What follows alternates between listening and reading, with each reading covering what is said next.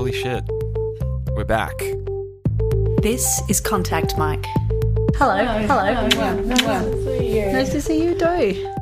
So we've been away for a while. But we're back. What have you been doing? I got a new job. I ran a festival. I got really sick. Go team. It's May. It's May. It's 2017. We took a big break. 2017 is going to work a bit differently. We'll still bring you a season of episodes. And the people will be amazing and their stories truthful and beautiful. It just might not be every month because life is short and we try to prioritise things like sleep and picnics and improvised harmony singing. So back to April when we talked to this guy. For fuck's sake, you know, I'm just trying to be a humble monkey. We talked to each other, and this is what happened in your world. Chapter 1. This world has changed since we spoke last.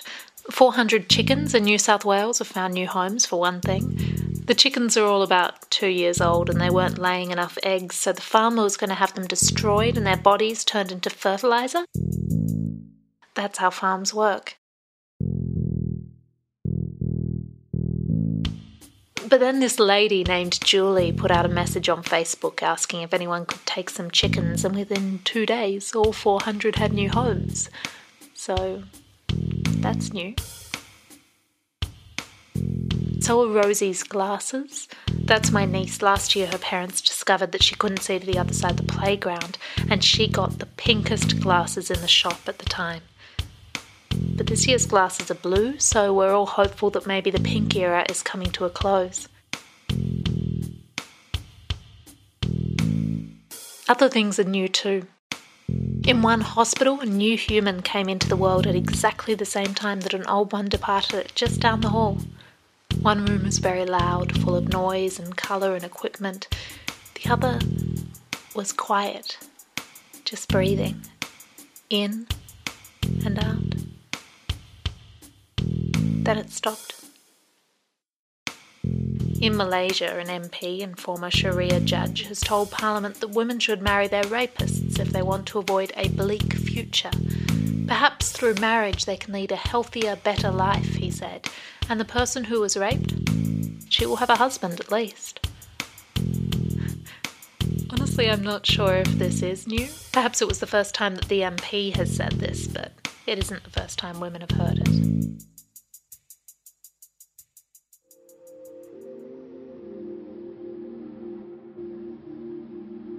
Chapter 2.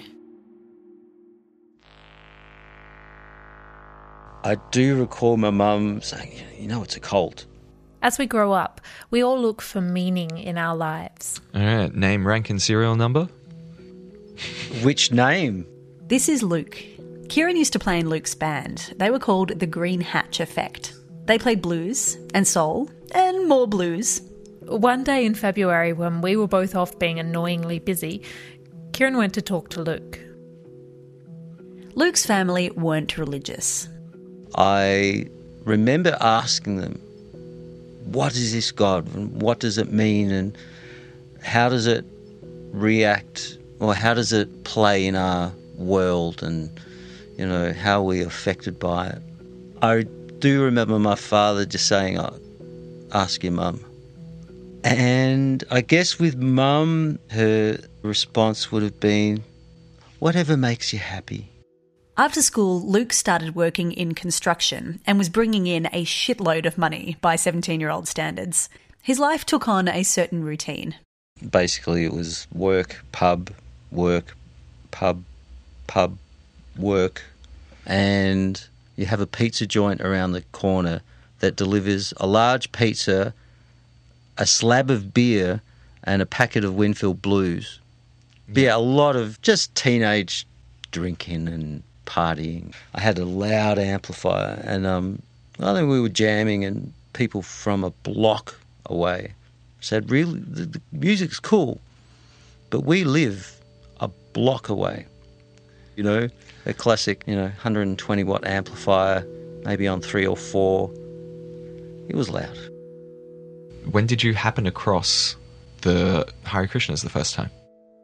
I remember being in the city and seeing the Hare Krishnas singing and dancing on the street, and looked like they were all having a good time, and it sparked a curiosity.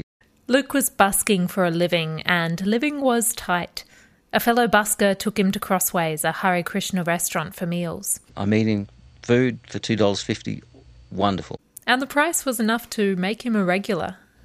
Not really into the philosophy or anything at that time at all. The Hare Krishna, or the International Society for Krishna Consciousness, began in New York City in 1966 as a way to spread Bhakti Yoga. It's a kind of fusion which rode in on a beatnik wave of interest in Eastern religions. Essentially, it's an American movement based on Indian history and culture that takes selected passages from a couple of Hindu scriptures and dedicates the thoughts and actions of its followers towards pleasing Krishna. I remember after work having a few drinks with the staff, and I was approached by a Hare Krishna, and for an hour we were talking on the street. What did they say when they approached you? I think it was just a general and genuine, hi, how you doing? Have you thought about yoga?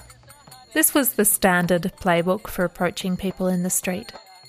That was basically the introduction, in the sense of yoga was used as the branching type of thing where, it's like, so have you thought about the end of the world and the 7 levels of heavenly planets? No, I don't think anyone approached with that would just freak out. But so it was more a sense of, I guess, a question of, are you happy? And what do you do to make yourself happy? Luke was given a copy of the Bhagavad Gita. The Song of God, spoken by Lord Krishna on the battlefield to his disciple Arjuna before a massive battle. At first he used it to prop up his bookshelf, but as time passed and more $2.50 lunches were eaten, his interest was piqued. I got a brick to replace the book and I started reading it. Luke began going to temple. I guess I was impressed with the mood of the place, very vibrant, it was good food, it was free. At first he wasn't there as a devotee. So I had met at Crossways a devotee who was a musician, and he invited me just to have a jam. So we were playing, Western music, and eventually started chanting the Hare Krishna mantra over, my funky blues. I was like, oh, yeah, cool, He'd go for the music, stay for the evening meal. Then he got there in time for lunch, and then for the morning talk. And then one night, he woke up at 3 a.m. I was like, what the fuck am I doing waking up at 3? I'm wide awake. Ah, I just walk to the temple, won't I? So walked to the temple. Their morning prayer started at 4 o'clock. All right, cool. I started doing that for months. I'll just get up at 3 a.m. And see, in this whole process, I was giving up smoking and drinking and eating meat. And so I was starting to follow the principles naturally.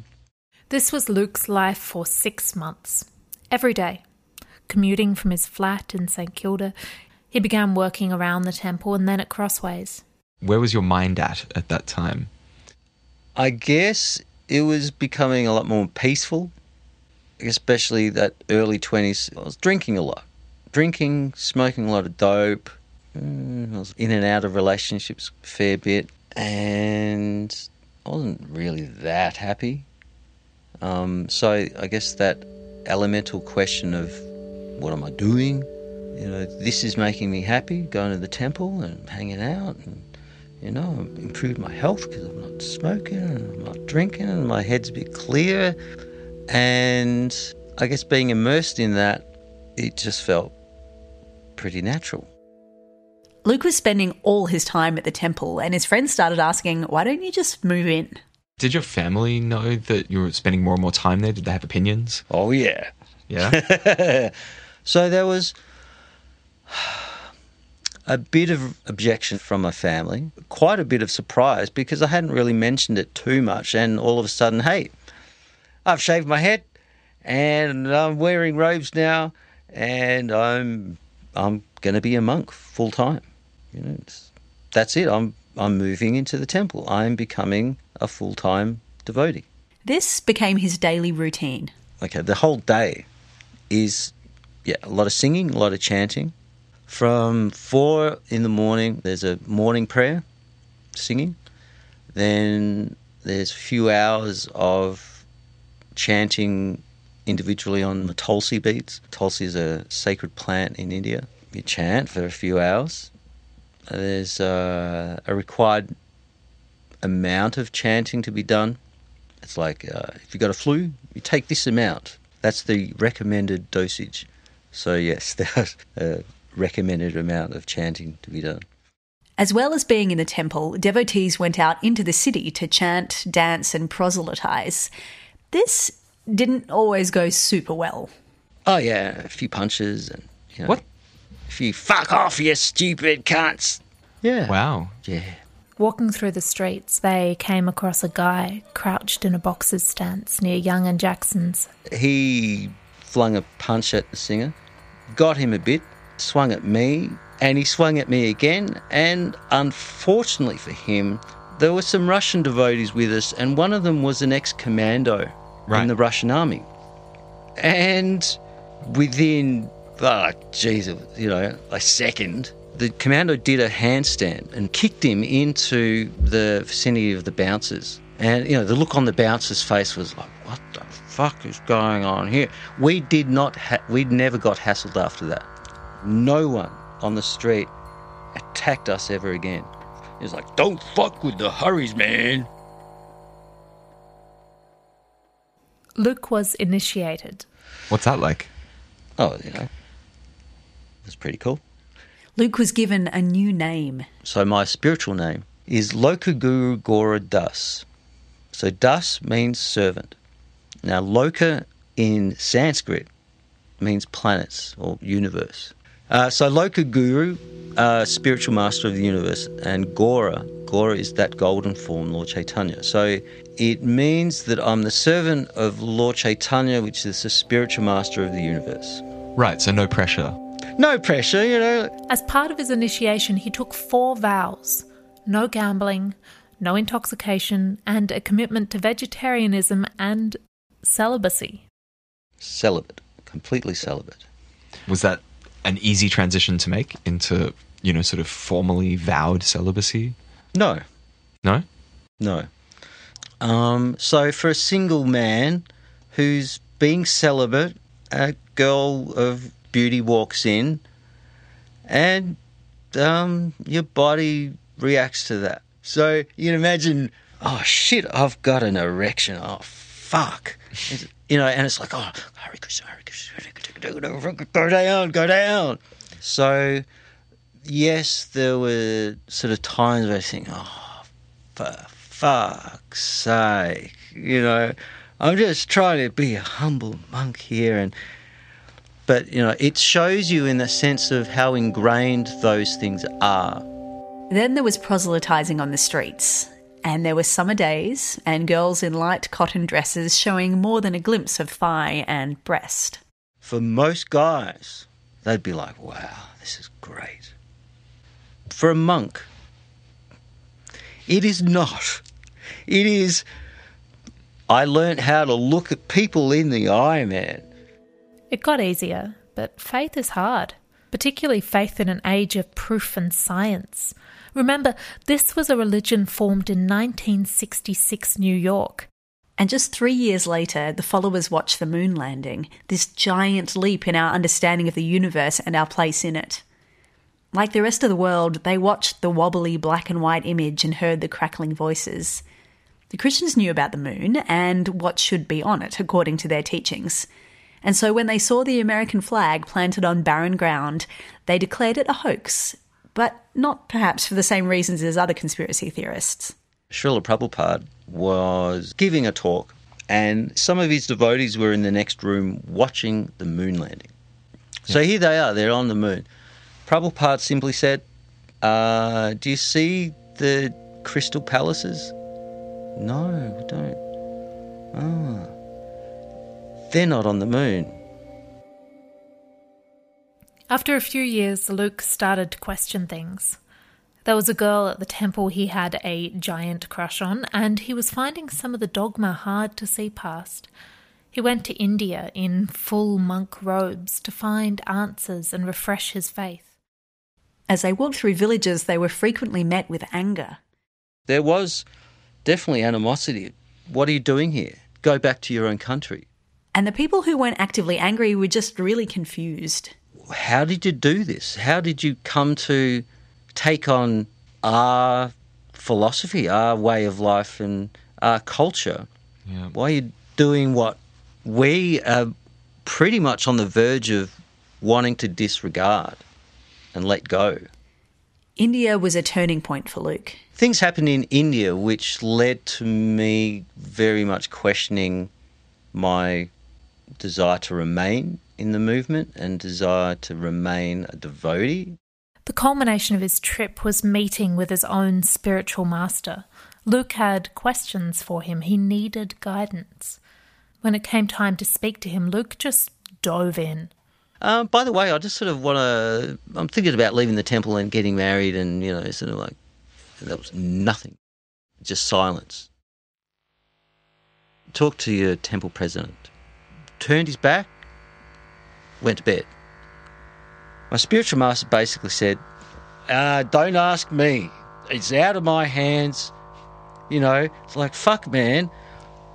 This is really important shit that I want to talk to you about. Don't bloody pass me off. I was upset. I was angry. I was thinking, right, fuck. Oh, so all I've got to show you for the 5 years that I've been in the temple and 8 years of being actually involved, I've got my robes and I've got my chanting beads and I've got a spiritual name. What the fuck am I doing? When Luke came home, he went straight to the girl and asked her to marry him. When you've been celibate for 5 years, there's no in-between. I didn't know that when I was away, she'd been asked by 5 other people. But still, she told him yes. And then a month later, she left without saying goodbye. So I was fucking heartbroken, and I decided, you know what? I think it's been good. I feel that I've done my best and I've given it a good shot. Luke moved out of the temple and into a share house with 3 women. I have to fit in again to society. He was still going to the temple. They had some opinions about his new life. It's like, you're living in a harem. No, I'm living with 3 women that are really nice people. You know, I'm maintaining my thing. But it's just that mentality. Oh, he's left now, so he's gone off the wagon. He's shacking up in a harem. Yeah, it's orgies now. Yeah, that's all I do now. Orgies and a slab of meat, you know. For the first 8 months, Luke was still following most of the vows, but one night he met an English girl. Yes, I had the first beer and the first toke of a joint and had sex. At, 5, 6 in the morning, the birds are chirping sort of thing. It's like, yes. I'm back. All right. The end was quiet. Perhaps it had been coming for so long now that the final moment had to be small, like the full stop at the end of this sentence. I just remember saying to the person that organised the roster for duties, it's like, I'm out of here. Thank you very much. And I was like, oh, well, who's going to sweep the floors now? There's going to be at least 300 people that can quite qualify to sweep the floor. So it's okay. I think you'll be all right. And that was it.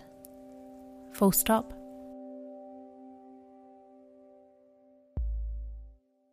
Chapter 3.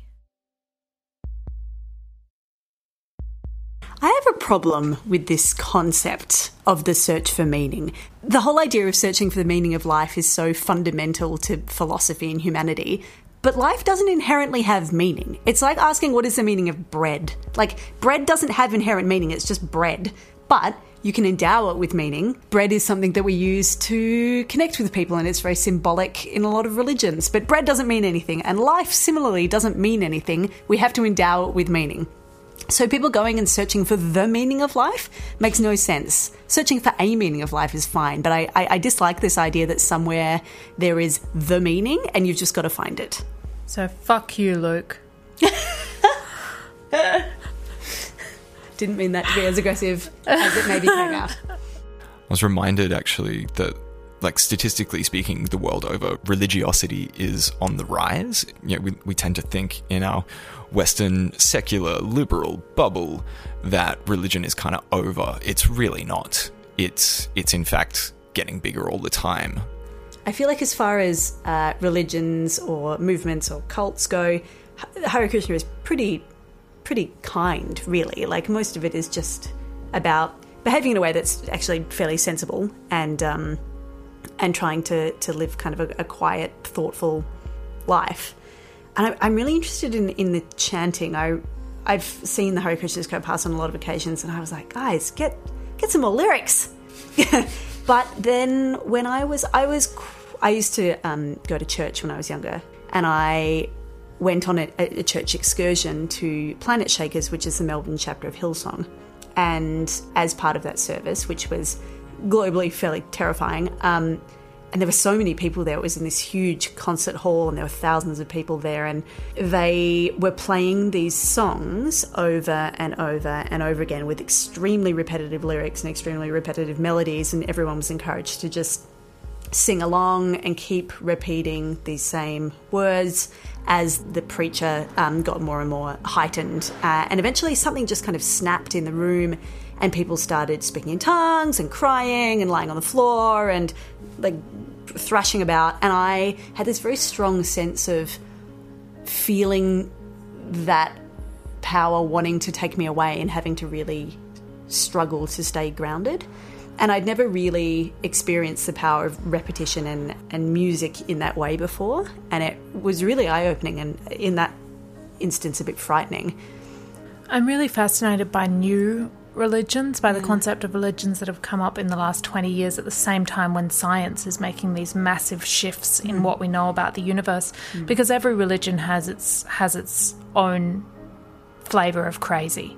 But if it's a new religion, you don't have the justification of ignorance to explain how they reached certain conclusions, particularly around creation and the beginning of life and the planets and the universe around us.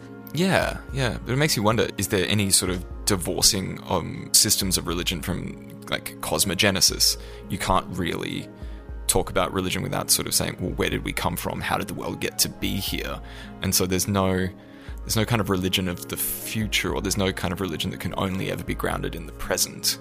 There's always something that, you know, for it to have gravity, it has to reach back into the past and borrow historical authority from somewhere. So, you know, even though Hare Krishna was started in the 60s, they pulled on a millennia-old religious system as the sort of the mark of authority, as the base that they were building on. And I think no matter which religious movement you talk about, you're probably going to get into a similar thing where they have to say, well, of course, our religion has always been true since the beginning of time, therefore it reaches back in that way. I think also the other thing with new religions is just the level of scrutiny we're able to have for the makers. That they're close enough that we can know that L. Ron Hubbard was a sci-fi writer. Like, we can analyse their intent based on what we know of their lives, whereas these older religions are far enough back that those details are foggy, or if known at all, and therefore can be shrouded with a certain degree of mysticism, which can therefore equal respect, if not infallibility. And it's much harder to attribute infallibility to some dude when we know his whole life. We can go and chat to someone that knew him and maybe knew he was a shit neighbour and yelled at neighbourhood kids or never took out his trash. You can find little shitty details about every human that has lived in the last century or so if you try hard. Those details have fallen away about the older makers.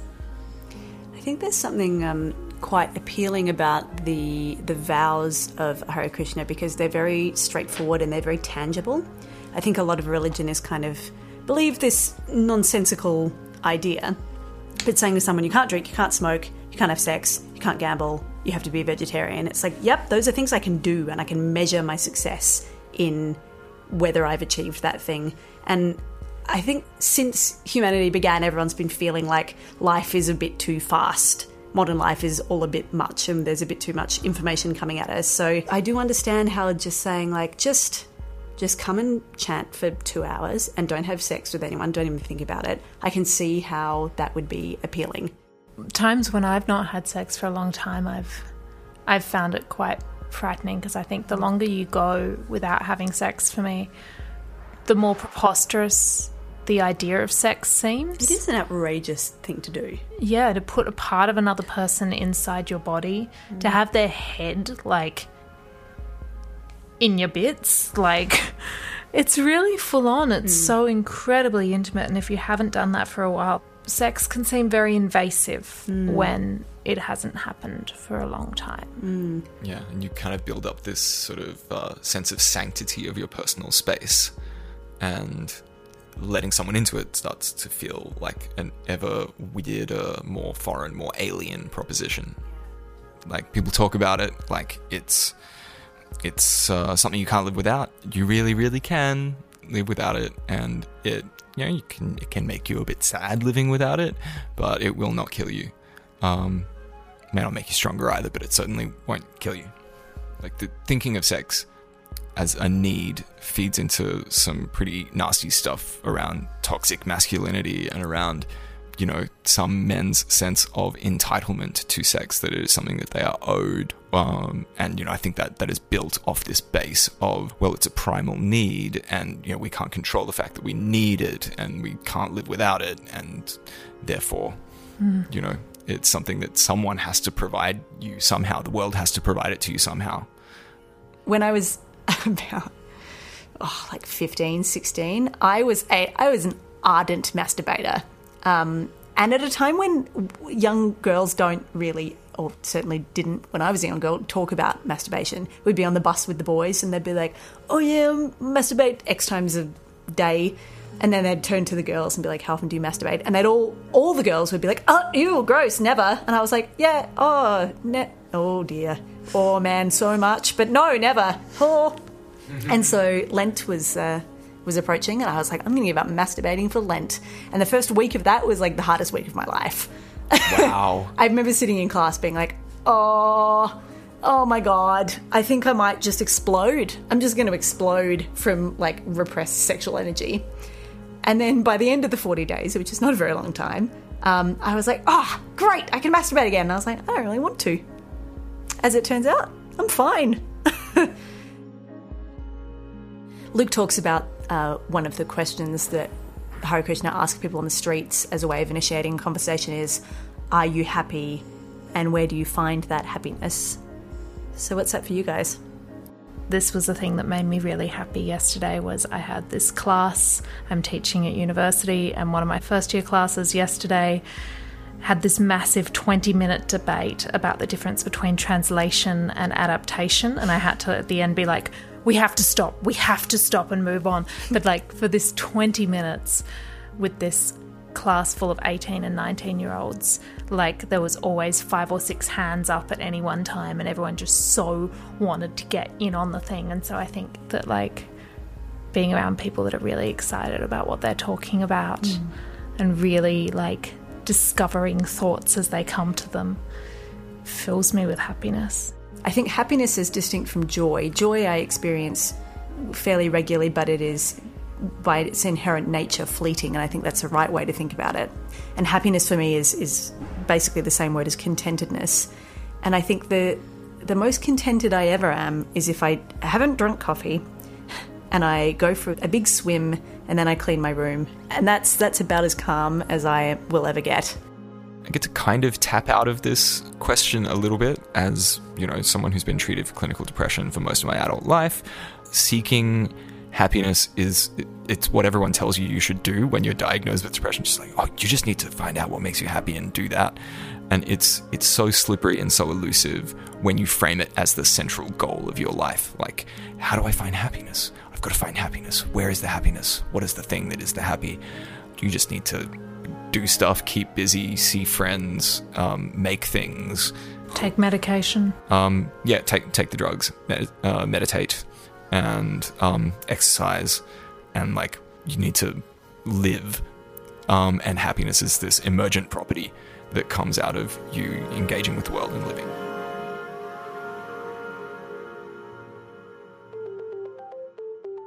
Contact Mike is a podcast about people by Sarah Walker, Fleur Kilpatrick, produced by Kieran Ruffles. Come find us on Facebook, Twitter, and on iTunes. This season, we'll be bringing you stories from around the world. Next time, it's San Francisco. This has been Contact Mike. This episode ends. Now. I am a robot from space.